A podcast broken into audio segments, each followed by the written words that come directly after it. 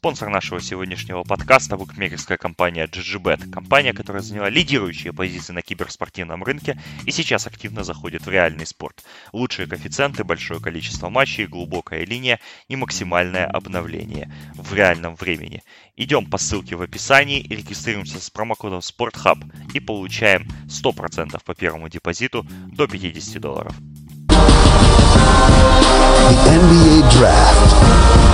Day of solving puzzles by picking a player whose time has come. Добрый день суток, дорогие друзья, с вами SportHub, наш очередной подкаст. Мы продолжаем серию «Будущее наступает», где знакомим вас с главными героями будущего драфта эн би эй. До драфта остается меньше месяца, посему мы постараемся максимально ускорить процесс знакомства с героями будущего и теми, кто определит ход ночи драфта эн би эй, который состоится двадцатого июня.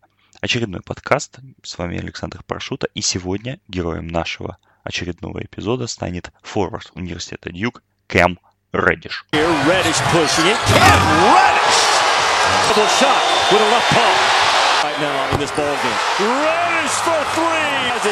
Камерон Элайджа Реддиш родился первого сентября девяносто девятого года в Норристауне, штат Пенсильвания. Посещал школы Хаверфорд и Вест Таун, тоже в Пенсильвании. Был третьим школьником страны во всех рейтингах своего драфт-класса. Еще с четырнадцати лет его начали приглашать во все тренировочные лагеря, связанные с организацией ю эс эй Basketball. Всего за четыре года, будучи школьником, Реддиш посетил семь подобных лагерей. Согласно официальным замерам, проведенным на драфт-комбайне эн би эй на прошлой неделе, рост Реддиша без кроссовок составляет двести сантиметров, в кроссовках двести семь сантиметров, девяносто четыре килограмма веса и двести пятнадцать сантиметров, то есть семь футов и чуть меньше одного дюйма составляет размах рук. Был участником McDonald's All America две тысячи восемнадцать, Jordan Brand Classic две тысячи восемнадцать, Nike Hoops Summit две тысячи восемнадцать и мистером баскетбола в штате Пенсильвании в две тысячи восемнадцатом году. В этом же году он отправился в университет Дьюк, за который отыграл полный сезон и выставился на драфт эн би эй. На данный момент Реддиш седьмой игрок в топ сто и эс пи эн. В тридцати шести матчах сезона эн си эй за Дьюк Реддиш набирал тринадцать с половиной очков, делал три и семь подбора, один и девять передачи и один и шесть перехвата. Реддиш реализовал тридцать пять и шесть процентов бросков с поля, тридцать три процента трехочковых и семьдесят семь процентов штрафных. Говоря об игровых показателях, даже на первый взгляд Кэм Реддиш – это абсолютный игрок уровня матч-звезд эн би эй. У него габариты прототипного тяжелого форварда, но при этом всю свою карьеру он отыграл на периметре, что очень важно для современной эн би эй, для ее современных требований, и Реддиш, собственно, этим современным требованиям старается соответствовать. Динамичный шутер, который бросает как с ведения, так и из статики, так и после заслонов, хорошая механика, качественная работа ног, мяч летит весьма красиво и достаточно неплохо попадает в кольцо. У Реддиша очень богатый арсенал различных движений. Есть броски, которые может сделать, мягко говоря, не каждый бросок в современной эн би эй. К тому же почти двести семь сантиметров роста в кроссовках дают ему очень высокий релиз. И бросок Реддиша, особенно с дистанции, практически невозможно заблокировать. Он неплохо разыгрывает пик-н-роллы как болл-хендлер, он пасует через верх защиты, он показывал совокупность вот этих всех навыков в сезоне за Дьюк. То есть он может и пасовать, и защищаться, и водить мяч, и бросать. Все, что делает современная звезда первого эшелона. У него были был ряд отличных матчей, и, конечно же, здесь бросается в глаза матч с Вирджинией, который состоялся девятого февраля. В нем Дьюк победил со счетом восемьдесят один семьдесят один. В этой игре Реддиш набрал семнадцать очков, два подбора, три передачи, три перехвата и два блокшота за тридцать шесть минут, реализовав пять из восьми трехочковых. На мой взгляд, это была его лучшая игра в сезоне из тех, где играли все лидеры Дьюка, то есть и Zion Williamson, и ар джей Barrett, и он сам, и Трей Джонс. И из тех игр, которые удалось посмотреть, а Дьюка удалось посмотреть, в принципе, достаточно много. Он попал в свои броски, он помог команде, была энергия, он успевал перемещаться по паркету. В общем, он сделал все то, что и от него требовалось и чего от него просили. И даже на контрасте, если сравнить с матчами против Северной Каролины в турнире конференции эй си си, или в других матчах против Северной Каролины, где он набирал пятьдесят очков суммарно, двадцать семь и двадцать три, там такой уверенности и качества в игре Реддиша мы не увидели. В матче с двадцатью семью очками он реализовал четыре из двенадцати трехочковых, было много сомнительных решений, то есть мы увидели, как Реддиш, в принципе, может набивать пустую достаточно статистику, но при этом не иметь того импакта, который ожидается от игрока подобной формации. И плюс... Во второй игре против Северной Каролины, которую удалось посмотреть, она состоялась на несколько недель позже, там уже не было уверенности. Были хорошие мувы в нападении, была защита, было, были блоки Коби Уайту, но потом все это обнулялось, и в принципе Реддиш отыграл все игры пятьдесят на пятьдесят. Именно поэтому Реддиша называют сейчас самым неоднозначным проспектом из вершины драфта, потому что с одной стороны мы видим, что у него есть все идеальные задатки для того, чтобы быть звездой первейшего эшелона. В то же время, в первом своем и единственном сезоне в Дьюке у него очень средняя продуктивность. Он потерялся за спиной Зайона Вильямсона и ар джей Баррета. Где-то даже Трей Джонс, а моментами даже Джейвин Делори были важнее его на площадке. Реддиш последний среди всех лотерейных пиков по пэ и эр, всего тринадцать и восемь. тридцать девять процентов реализации двухочковых бросков. Для игрока ростом двести семь сантиметров это красный флаг размером с Северную Каролину, потому что игрок не может с таким ростом бросать тридцать девять процентов со средней и ближней дистанции. И таких процентов, наверное, ни у кого из высоких пиков, опять же, в последние годы мы не наблюдали. Он не был фактором в мартовском безумии, он пропускал там игры то ли из-за травм, то ли по каким-то другим причинам. В некоторых матчах он терялся за спинами лидеров. И вся эта совокупность факторов говорит о том, что Реддиш неоднозначный талант в оценке. Ему не хватает физической силы.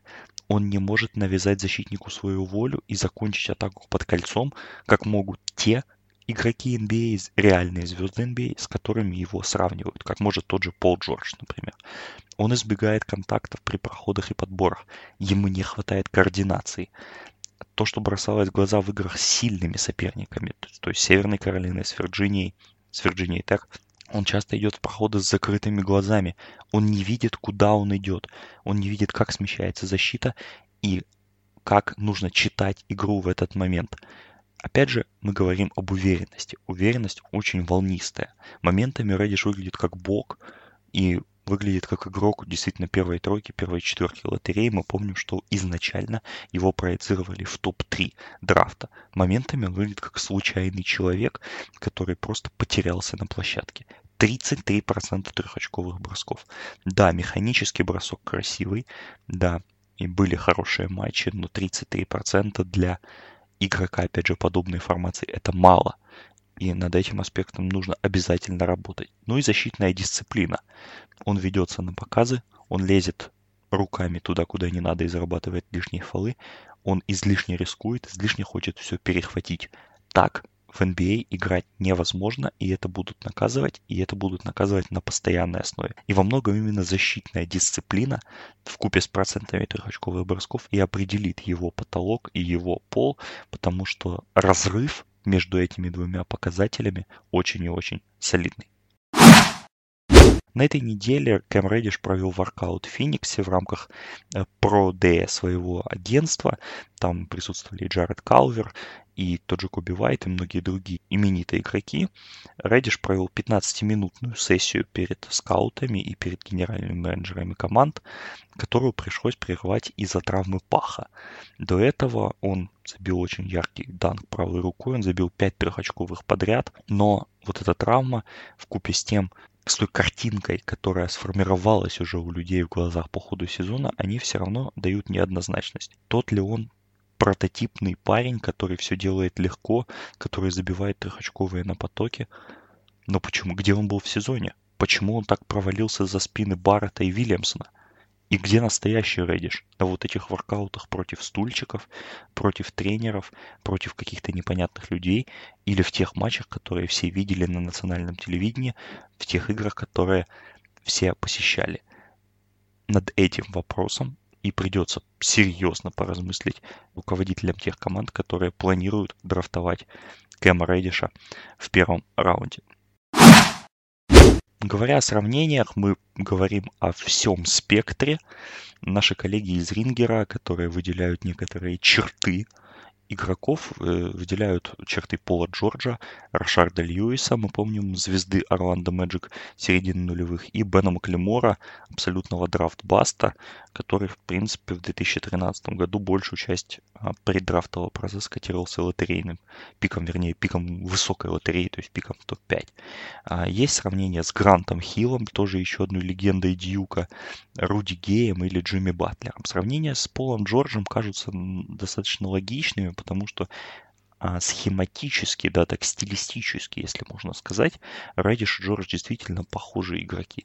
Они хорошо бросают, у них есть защитный потенциал, и у них есть габариты. В конце концов, Джордж э, на момент э, прихода в эн би эй котировался также шесть восемь, как и Реддиш, и был примерно того же веса.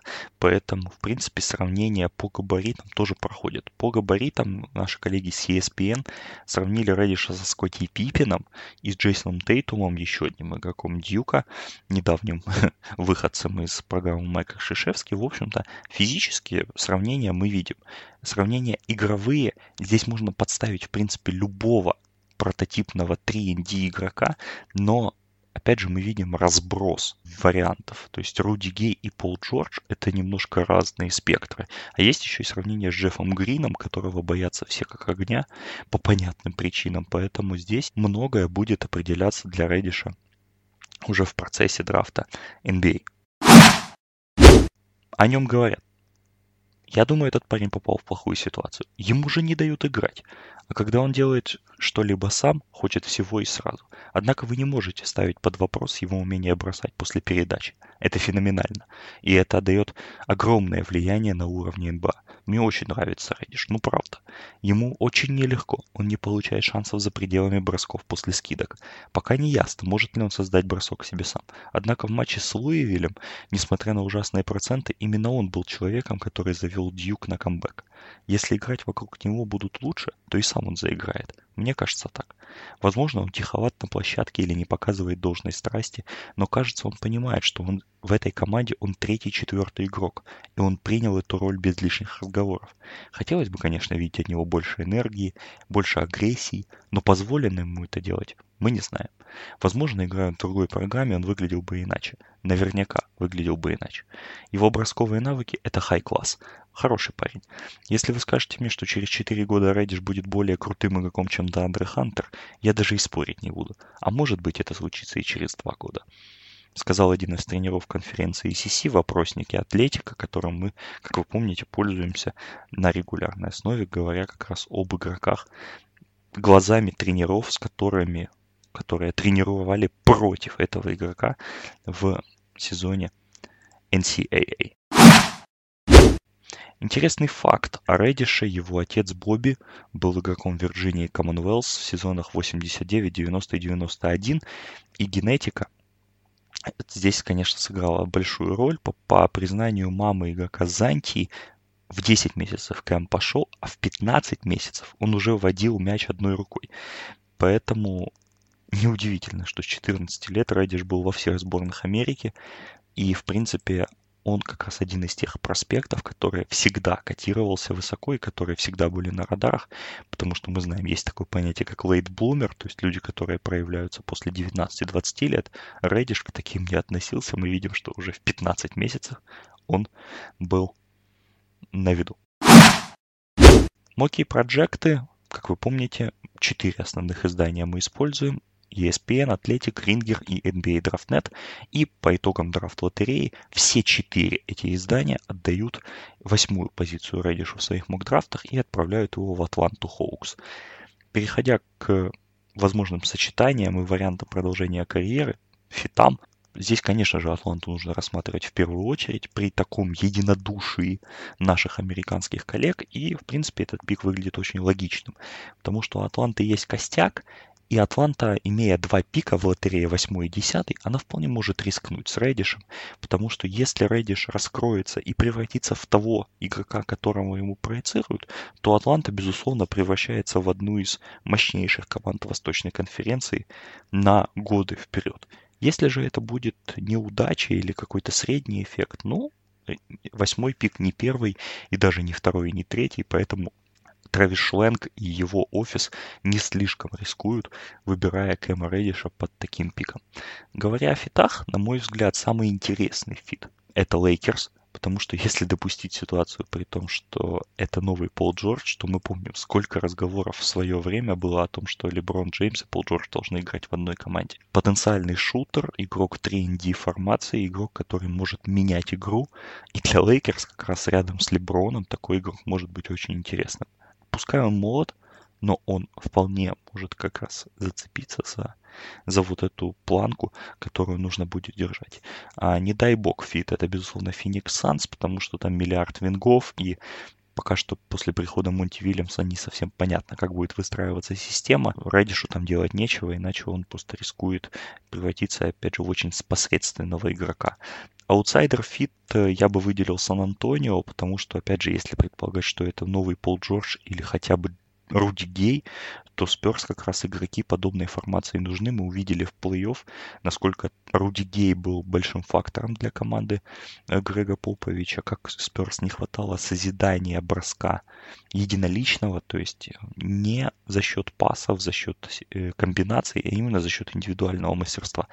И потенциально Реддиш может это дать в правильной системе, в хорошем окружении. Но мы понимаем, что у Спёрс девятнадцатый пик в первом раунде, поэтому они вряд ли так поднимутся высоко, ну или Реддиш до них так упадет. Но, мало ли, может быть, Ар Си Бьюфорд что-то замышляет на этом месте, и мы увидим какие-то трейд-апы от Спёрс в ночь драфта.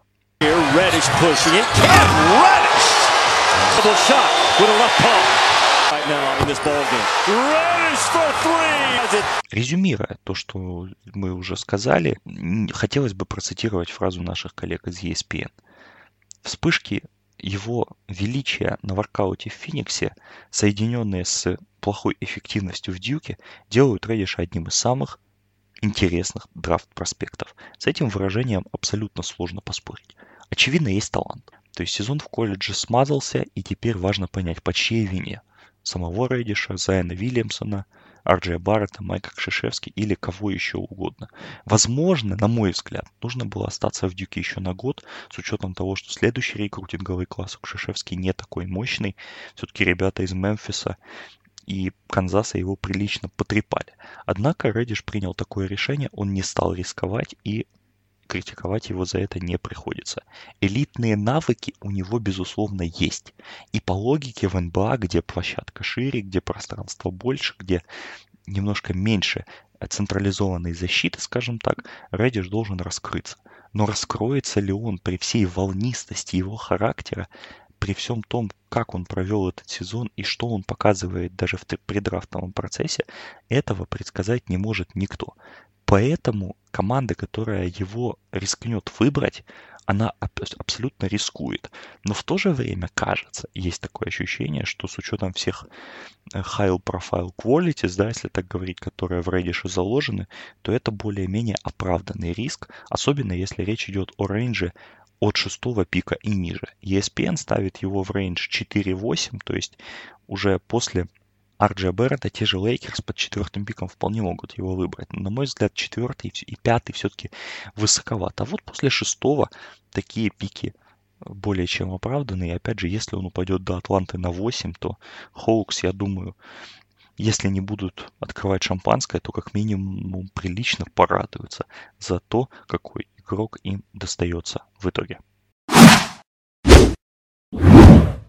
Это был очередной выпуск подкаста «Будущее наступает». До драфта меньше месяца, и подкасты теперь практически будут едва ли не ежедневными. Мы будем вас продолжать знакомить с основными игроками.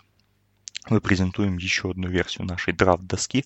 Ну и все это, конечно же, финализируется традиционным ежегодным мок-драфтом на шестьдесят игроков, который будет записан уже в самом преддверии драфта. Ну а пока спасибо, что были с нами. Это был Александр Паршута. Подписывайтесь на нас в соцсетях, поддерживайте наш проект на Патреоне, patreon dot com slash sporthub, где выходит большая часть этих подкастов. Ну и слушайте наши подкасты, делитесь с друзьями, комментируйте и смотрите баскетбол. Всего доброго. Пока.